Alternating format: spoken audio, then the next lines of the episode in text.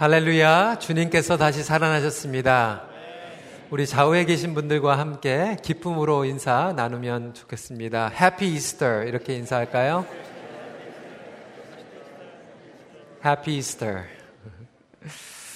오늘은 부활절 메시지로 회복의 여정이라고 하는 아, 주제로 하나님의 말씀을 전하기 원합니다. 저희가 시간이 없어서 13절부터 27절까지 읽었지만 오늘 내용은 35절까지 저희가 함께 나누는 것으로 하겠습니다. 하나님께서는 예수 그리스도의 부활을 통해 회복을 선포하셨습니다. 그래서 부활의 진리를 믿는다라고 하는 것은 우리의 삶 가운데에서 하나님의 회복이 임한다라고 하는 것을 믿는 것과 마찬가지입니다. 예수 그리스도께서 죽음을 이겨내시고 부활하신 것처럼 우리에게도 하나님의 생명 그리고 영원한 생명이 주신다라고 주어진다라고 하는 것을 우리에게 확증으로 하나님께서 보여 주셨습니다. 그럼에도 불구하고 우리의 삶 가운데에서는 과연 부활을 믿고 그리고 그 소망을 누리며 살아가고 있는지 우리의 생각과 우리의 마음을 다시 한번 살펴보는 시간이 되길 원합니다. 해마다 찾아오는 이 부활절, 교회에서는 기쁨으로 인사하라고 하고, 어, 해피 이스터라고 외치고 있지만, 정작 우리의 삶 가운데서는 얼마나 많은 성도들이 그 부활의 기쁨과 감격 가운데에서 주님 앞에 감사의 예배를 드리고 있는지 스스로 질문을 해볼 필요가 있지 않을까요? 예수 그리스도의 부활을 선포하고 우리가 부활의 말씀을 듣고 있지만 여전히 우리의 삶 가운데에서는 어두움이 있고 염려가 찾아오고 실패감 가운데에서 살아가고 있지는 않으십니까? 만약에 여러분 삶 가운데에서 그러한 어두움과 실패감 가운데 살아가고 있다라면 여러분들이 혼자가 아니라고 하는 거죠. 오늘 저희들이 함께 읽은 이 본문을 찾아보면 엠마오로 가는 그 두 제자들도 여전히 어둠과 염려와 실패 가운데에서 여정을 걸어가고 있었습니다. 오늘 본문을 보면 이 두 제자들이 예루살렘에서 엠마오로 가는 여정 가운데 있다라고 설명을 하고 있습니다. 그 거리는 25리 정도입니다. 저는 25리 그러면 개념이 별로 없는데 영어로 보니까 이게 seven miles라고 설명을 하고 있어요. seven miles 우리 한국이나 여기에서는 마일스로 안 하는데 킬로미터로 하면 약 10.5km 정도 되는 거리입니다. 우리 교회에서 10km 정도 되는 데가 어디 있는가 막 살펴보다 보니까 가만 보니까 저희 집이 딱 10.5km예요. 그러니까 저희 집에서 교회까지 오는데 길 안 막히면 10분이면 오는데 그 거리 짧은 거리 같은 거리 가운데에서 예수님께서 이들의 여정을 만나주시고 이들의 여정 가운데에서 실망과 어둠에 있었던 여정이 회복되는 놀라운 역사가 임하게 된 것입니다. 저와 여러분들도 이 엠마오 제자들이 가는 그 여정 가운데서 주님을 만나고 우리의 삶 가운데서도 기쁨과 감격과 감사가 넘치기를 간절히 소원합니다. 이 회복의 여정 우리가 살펴보길 원하는데 첫 번째로는 엠마오를 향하여 가는 제자들의 여정은 상실감 가운데 가는 여정이었습니다. 아, 이것을 설명 여러분들 기억하실 수 쉽게 제가 영어로 알파베리컬로 해서 그냥 D, D로 이렇게 통일을 시켰습니다. 여러분 기억하실 거예요. discouragement, doubt, 그리고 disconnection. 이렇게 정리를 했습니다. 첫 번째로는 discouragement입니다. 그들이 지나가고 있었던 여정은 좌절감의 여정이었습니다.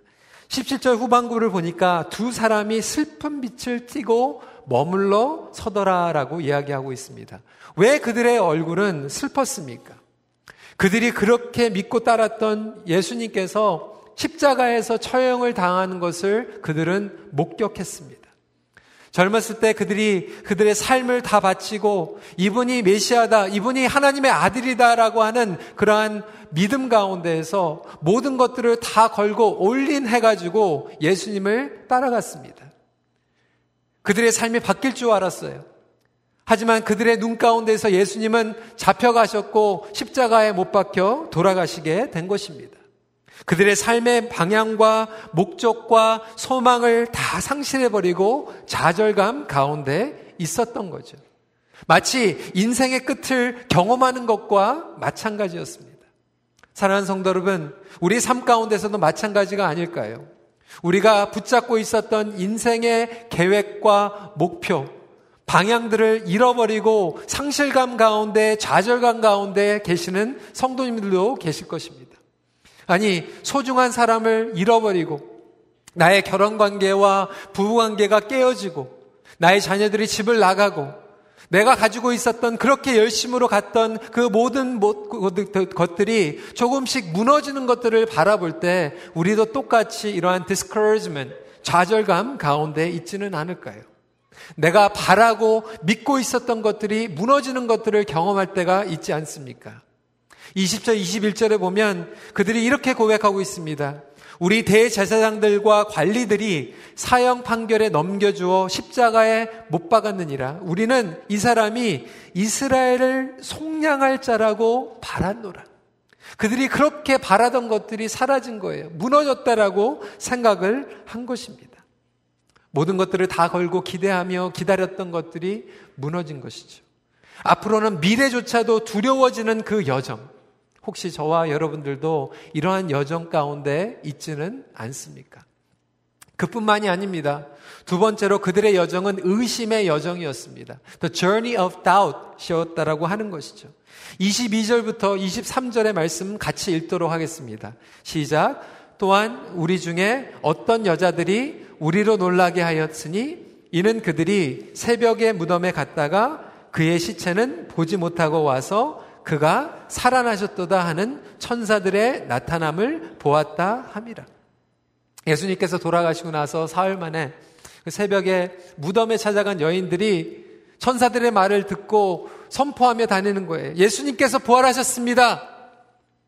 하지만 엠마오로 가는 이 두 제자들은 그 사실을 믿지 못했습니다. 믿었다면 예루살렘을 떠나지도 않았을 것입니다. 지금 예루살렘에서는 제자들에게 난리가 났어요. 예수님께서 부활하셨다라고 하는 소식을 듣고 그것이 사실인지 확인하려고 안절부절하면서 제자들이 왔다 갔다 하고 있었습니다. 그런데 그 사실을 믿지 못했던 제자들은 예루살렘을 떠나서 엠마오로 의심의 여정을 가고 있었던 것입니다. 분명히 공생애 때 예수님께서 제자들에게 십자가에서 고난을 당하시고 사흘 만에 부활하실 것을 알려주셨는데도 불구하고 그들은 천사들의 이야기를 믿지 못하였던 것이죠. 마찬가지로 오늘 이 부활의 아침에 예수님께서 부활하셨다라고 선포는 하고 있지만 마찬가지로 저와 여러분들은 마음 가운데 믿지 못하고 의심 가운데서 신앙생활을 하고 계시는 분들이 혹시 계십니까? 어떻게 죽은 자가 살아날 수가 있을까?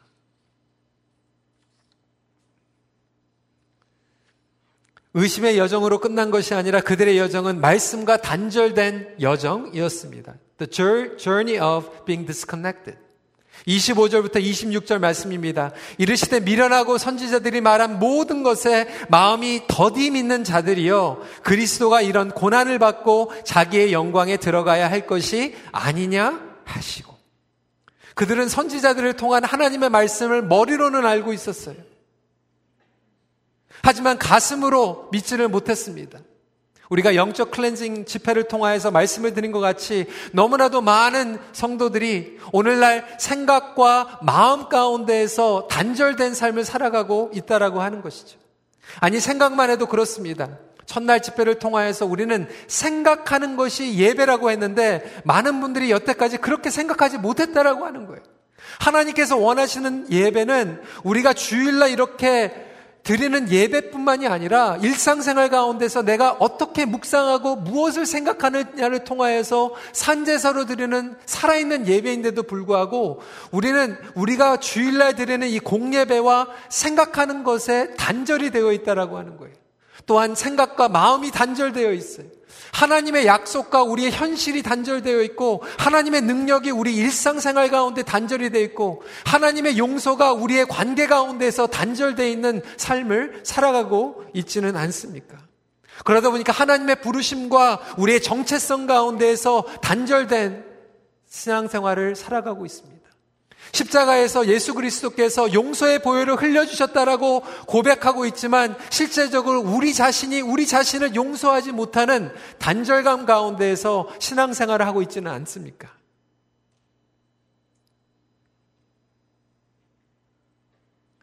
이토록 엠마오로 가고 있었던 제자들의 여정은 좌절감과 의심과 그리고 단절감의 여정이었습니다. 성도 여러분, 혹시 저와 여러분들도 하나님께서 부활하신 예수 그리스도를 통하여서 우리에게 영원한 생명을 주셨는데도 불구하고 여전히 우리는 이러한 인생의 여정을 걸어가고 있지는 않습니까? 우리에게 주신 복음은 예수 그리스도께서 좌절감 가운데에서 실패의 여정을 가고 있는 그 제자들을 그냥 놔두지 않으셨다라고 하는 것입니다.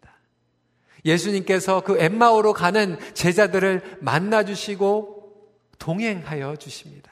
마찬가지로 여러분 여정 가운데에서 부활하신 주님께서 여러분들을 만나주시고 함께 동행해 주신다라고 하는 것을 믿으시기 바랍니다. 그래서 두 번째로 부활하신 예수님께서 여정에 동행해 주십니다. 15절 말씀입니다. 그들이 서로 이야기하며 문의할 때 예수께서 가까이 이르러 그들과 동행하시니. 예수님께서 그들의 여정에 동참해 주세요. 그리고 그들의 이야기를 들어주세요. 상실감에 있는 우리 여정에 주님께서는 함께 하실 뿐만이 아니라 우리의 이야기를 들어주세요.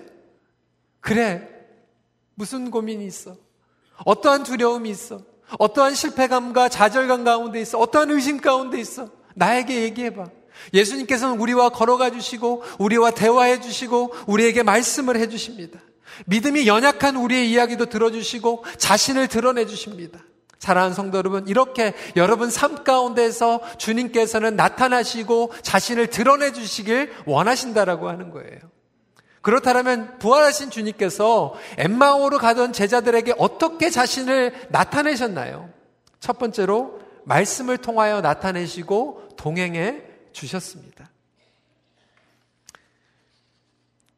27절 말씀. 이에 모세와 모든 선지자들의 글로 시작하여 모든 성경에 쓴 바 자기에 관한 것을 자세히 설명하시니라. 예수님께서는요, 먼저 말씀을 통하여서 설명을 하세요. 이상하지 않습니까? 따단, 나다. 그러면 그냥 끝나는 거 아닙니까? 저는 그게 굉장히 궁금했어요. 예수님께서 나타나셔가지고, 내니라! 딱 이렇게 말씀하시면, 주님이네요. 그리고 딱 거기서 엎드려서 예배하고, 그들의 상처와 좌절감과 실패감이 바로 회복되는 거 아닙니까? 여러분, 우리는 그렇게 기도해요. 주님, 빨리 나타나 주세요. 나의 삶 가운데서 개입해 주시고, 나타나 주셔서 나의 삶이 빨리 회복되게 도와주세요. 예수님을 빨리, 빨리 알아보고 빨리 회복됐으면 얼마나 좋았을까요? 그런데 주님께서는 엠마오 제자들에게 그렇게 나타나지 않고 먼저 말씀을 통하여서 역사하세요.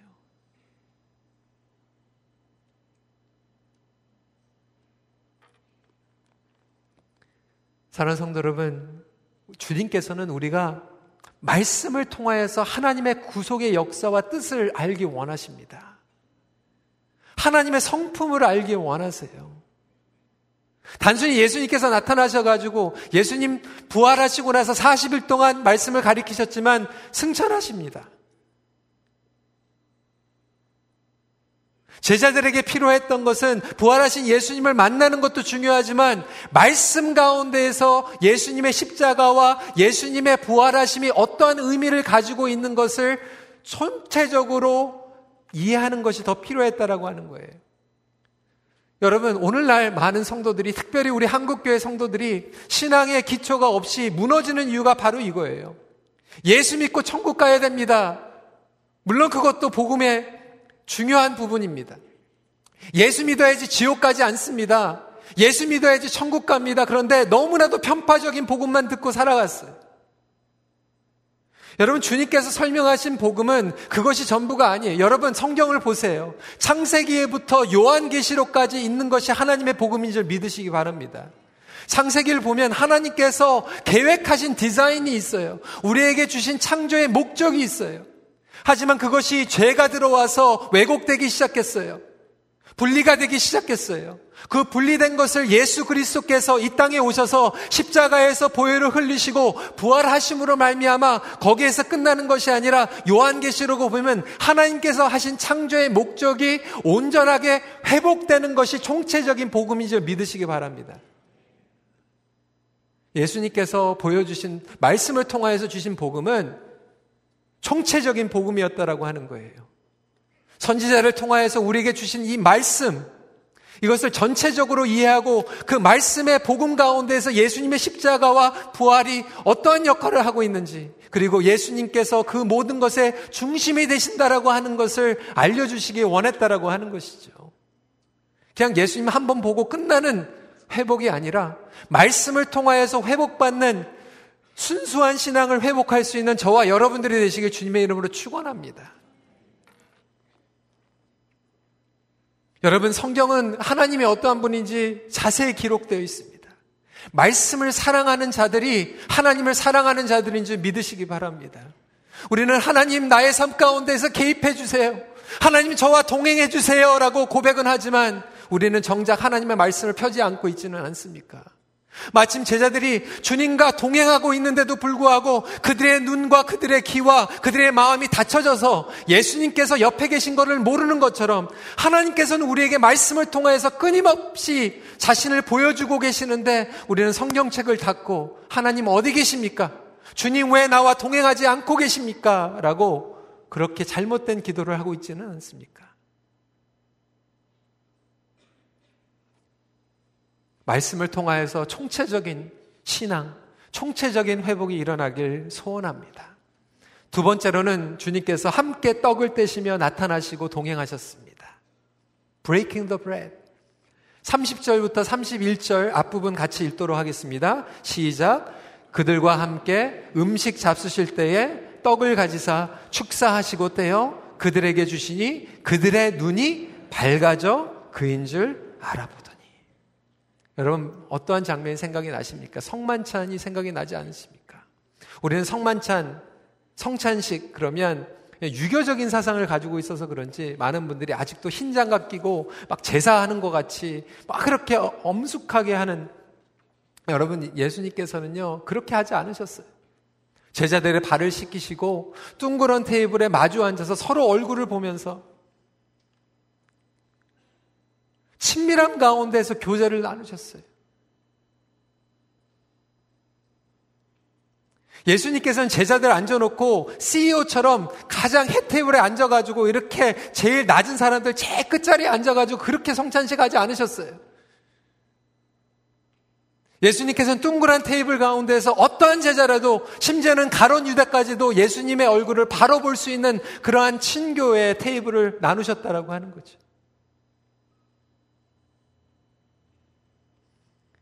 주님과의 떡을 떼고 성도 간의 떡을 떼는 그 교제를 통하여서 그들의 눈이 비로소 밝아져 예수님을 만났다라고 설명을 하고 있습니다. 성도 여러분, 우리가 말씀을 통하여 주님과 동행하지만 또한 믿음의 공동체와 떡을 떼는 공동체로 함께 주님을 만나는 줄 믿으시기 바랍니다. 그래서 교회가 중요하고 교회 공동체가 중요한 거예요. 교회는 하나님의 유일한 옵션입니다. 하나님의 나라를 확장하는 통로입니다. 그럼에도 불구하고 오늘날 너무나도 많은 성도들이 과거의 관계와 공동체로 실망을 얻고 시험을 당하고 상처를 받은 가운데에서 이제는 공동체와 떡을 떼는 것을 두려워합니다. 물론 우리가 광야를 지나갈 때 혼자 걸을지라도 하나님께서는 우리를 만나 주십니다. 하지만 여러분 성경책을 보세요. 믿음의 사람들은 광야에서 혼자 만났을지라도 항상 공동체로 돌아갑니다. 항상 공동체를 통하여서 하나님의 영적인 부흥이 일어납니다.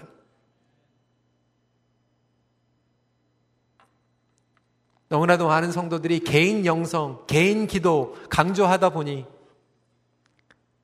공동체를 통하여서 우리의 눈이 밝아지는 그러다 보니까 너무나도 어두운 눈과 어두운 귀 가운데에서 스스로가 혼자서 좋아하는 것만 편식하면서 인터넷 예배, 인터넷 설교, 혼자서 드리는 하나님 앞에 경건으로 끝날 때가 많이 있다라고 합니다. 그러다 보니까 주님께서 우리에게 자신을 드러내시는데도 불구하고 우리는 주님을 만나지 못하며 살아가고 있지는 않습니까? 주님께서 말씀을 통하여서 떡을 떼시며 자신을 나타내시고 동행해 주셨을 때 여러분들 엠마어에 가르던 제자들의 여정이 어떻게 바뀌죠? 마지막 포인트입니다. 증인의 삶으로 다시 돌아가도록 회복시켜 주십니다. 여러분 제가 앞부분에는 letter D로 했잖아요. 생각나세요? 어떻게 되죠? 첫 번째 D가 뭐요? discouragement. 두 번째가 doubt. 세 번째가 disconnection. 이번째도 이번에도 여러분들이 기억하기 쉽게 제가 세 가지 포인트를 C로 바꿨습니다. 그래서 D에서 우리가 C로 업그레이드 되는 겁니다. 어, 어떤 분들은 업그레이드 되려면 목사님 A로 좀 업그레이드를 해주지 왜 C로 업그레이드 합니까? 여러분 교회에서는 C가 최고예요. Christ, Church, Christian, C가 최고입니다. 그래서 하나님께서는 D에서 C로 바꿔주시는데 어떻게 바꿔주시는가? 첫 번째로는 좌절감에서 용기로 바꿔주십니다. From discouragement to courage. 제자들이 용기를 내게 되죠. 예루살렘으로 다시 돌아갈 수 있는 용기를 얻게 됩니다. 32절 말씀 같이 읽도록 하겠습니다. 시작. 그들이 서로 말하되 길에서 우리에게 말씀하시고 우리에게 성경을 풀어주실 때에 우리 속에서 마음이 뜨겁지 아니하더냐 하고 하나님의 말씀을 듣고 부활의 진리는 좌절감에 있는 자들의 마음을 뜨겁게 하는 놀라운 능력인 줄 믿으시기 바랍니다. 실패함과 좌절감에 있는 사람들이 부활의 주님을 만나는 순간 그 실패의 자리에서 다시 일어날 뿐만이 아니라 예전의 자리로 돌아가서 하나님의 사명을 감당하면서 살아갈 수 있는 능력을 우리에게 주신다라고 하는 것입니다. 인간이 생각했을 때는 이제는 끝이다. 나는 소망이 없다라고 생각했던 분들이 하나님 안에서 부활의 소망을 얻고 다시 시작할 수 있도록 저희들에게 용기를 불어주십니다. 우리의 연약함이 우리의 한계라고 생각했지만 하나님의 능력이 우리의 연약함의 한계를 뛰어넘어 우리를 사, 사랑하시고 사용하신다라고 하는 것을 깨닫게 되는 거죠. 여러분, 우리가 이 좌절감의 여정을 지나갈 땐 사단은 끊임없이 우리에게 얘기합니다. 그래, 너는 끝났어. 이제는 끝난 인생이야.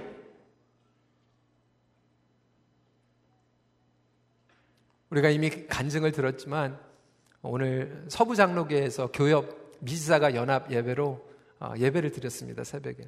우리 이면수 목사님께서 어저께 한국에서 오셔서 오늘 새벽에 말씀을 전해 주셨는데 다시 그 간증을 들으면서 제 마음 가운데서 그런 힘이 생겼어요.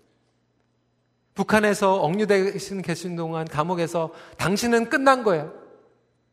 소망이 없어. 나갈 생각을 하지 마. 죽은 거야. 사단은 그러한 좌절감의 목소리를 통하여서 상실감에 젖어 실패 가운데 가는 여정을 가는 우리들에게 끊임없이 그렇게 얘기하고 있어요. 소망이 없다라고. 끝난 인생이라고. 남은 것이 없다라고. 그때 목사님께서는 말씀을 통해서 하나님의 진리를 외치시고, 말씀을 통하여서 영의 회복을 주시고, 하나님께서는 말씀을 통하여서 또 제 후반기에 비전까지 주시는 하나님이셨다라고 하는 것이죠. 마찬가지로 우리가 정말로 이 여정 가운데서 디스커리지가 있을 때 여러분 말씀으로 돌아가세요. 말씀은 우리에게 힘을 줍니다. 말씀은 우리에게 용기를 줘요. 말씀은 하나님의 진리를 우리의 생각 가운데서 선포하게 만듭니다. 이것이 부활의 여정, 이것이 회복의 여정이에요. 날마다 여러분들에게 용기를 주는 말씀으로 돌아가세요. 왜 우리에게 용기가 없습니까? 왜 우리가 실패감 가운데 있습니까? 마음이 뜨겁지 않으니까. 두 번째로 의심에서 확신으로 바꿔주십니다. conviction. 34절 말씀입니다. 같이 읽겠습니다. 시작. 말하기를 주께서 과연 오늘 의 말씀을 보면 두 사람도 부활의 증인이 되어버립니다. 전도를 하고 복음을 나눈다라고 하는 것은 복음의 확신이 있다라고 하는 증거입니다. 여러분, 제가 2주 전에 놀라운 쇼킹 뉴스를 들었어요. 세계에서 아주 유명한 기독교 리더 중에 하나, 바나 리서치를 통하여서 리서치를 했는데 여러분 전 세계에 크리스천, 크리스천들을 통해서 설배를 했는데 80% 정도가, 전 세계 80% 정도가 여태까지 한 번도 한 사람에게 복음을 전한 적이 없다라고 하는 거예요.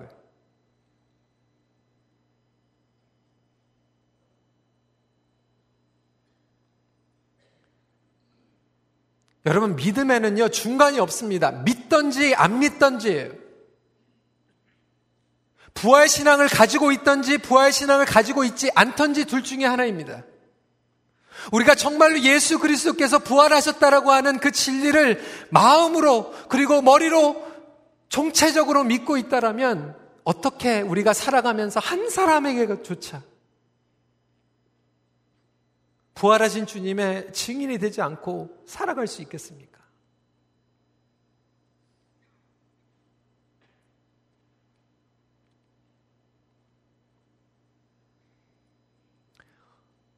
교회에서 여러한 기회를 통하여서 전도 집회를 통하여서 전도 훈련을 통하여서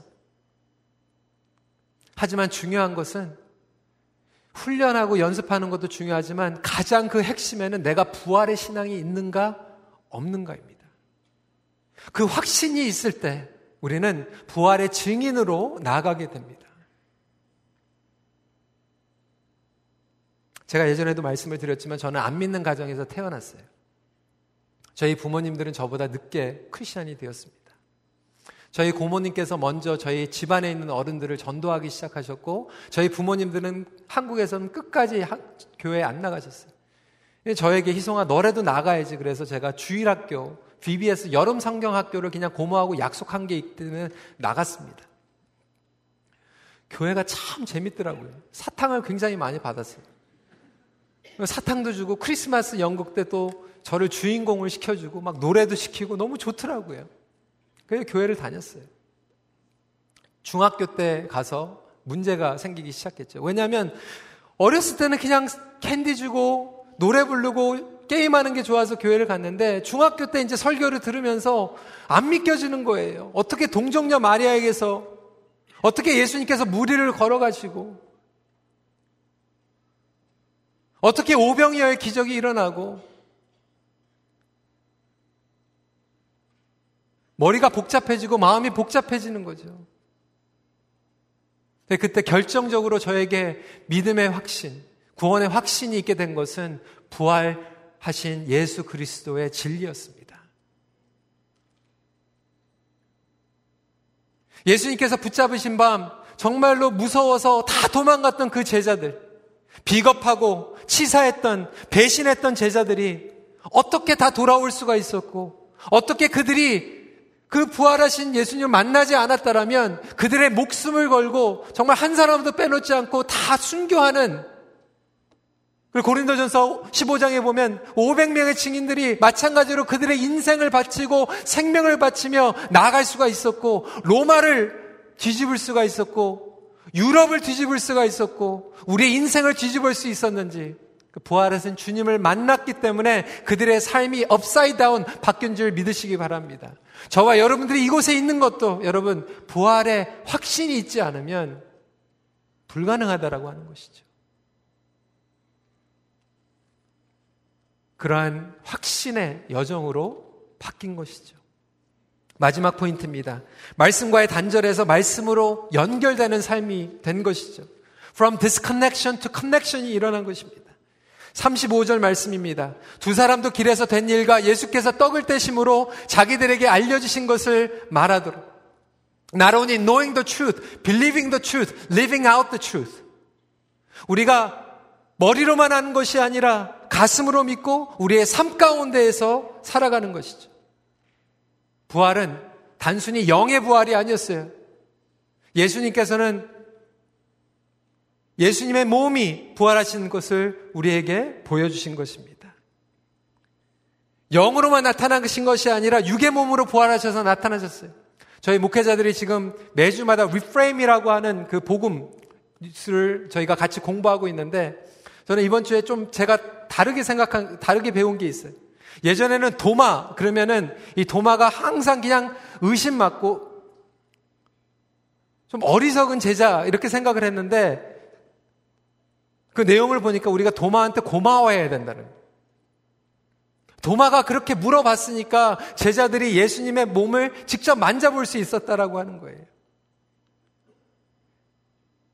귀신에 홀려서 아니 예수님께서 영으로만 부활하셔가지고 오신 것이 아니라 예수님의 몸이 부활하시고 그 부활하신 몸을 제자들이 만져보고 그 상처까지 보셨다라고 하는 거죠. 그것이 바로 말씀과 우리의 삶 가운데에서 연결되어 있는 삶이고 영과 육이 연결되어 있는 삶이고 우리의 삶 가운데서 믿음과 우리의 관계가 연결되는 삶이라고 하는 거예요. 그래서 예수님께서는 상처를 그대로 보여주셨어요. 우리의 인간의 상처와 하나님의 영광과 연결이 된 삶을 보여주신 거죠. 여러분 저 같으면요 부활해가지고 보톡스를 하든지 레이저를 쏠지를 해가지고 상처를 지우고 나타나는 게 더 좋지 않을까 그런 우리 수준의 생각을 할 수 있을지 모르지만 예수님께서는 그런 것들을 지우신 것이 아니라 상처를 그대로 보여주시면서 우리 인간의 상처와 하나님의 영광이 관, 관계되어 있다라는 것을 연결되어 있다라는 것을 우리에게 보여주셨어요. 여러분 그래서 부활은요 단순히 예수 믿고 저 천국에 멀리 있는 곳으로 가는 것이 아니라 부활을 믿는 자들은 하나님의 나라가 이 땅에 임하는 것을 믿으시는 것, 믿는, 믿는 신앙이라고 하는 것을 고백하시길 바랍니다. 여러분, 그래서 주기도문요. 하나님 나라에 우리가 임하게 하여 주시옵소서 그것이 아니라 어디요? 이 땅에 임하시옵소서. 이것이 참 회복의 복음인 줄 믿으시기 바랍니다. 현실 가운데에서 드러나는 부활의 영광, 우리의 생각과 마음과 우리의 삶이 그대로 연결되는 회복. 부활의 주님은 이러한 모든 부분에 총체적으로 회복을 가져다 주십니다. 그렇다면 성도 여러분, 말씀을 정리하면서 여러분들은 어떠한 길을 걸어가고 계세요?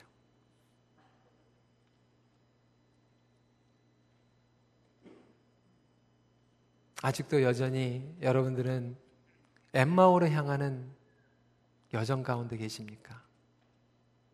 아니면 주님을 만나서 예루살렘으로 돌아가 회복을 경험하는 여정 가운데 계십니까? 주님께서 부활하셨습니다라고 하는 이 복음이 여러분들의 인생의 여정의 방향을 다시 바꾸고 여러분들을 회복시키는 가운데에서 좌절감을 용기로, 의심을 확신으로, 단절된 삶에서 다시 한번 하나님의 말씀이 여러분 삶 가운데서 연결되는 그러한 놀라운 축복을 경험하시길 소원합니다. 삶의 여정 가운데 동행하시는 예수님을 통하여 회복을 경험하십시오. 기도하겠습니다.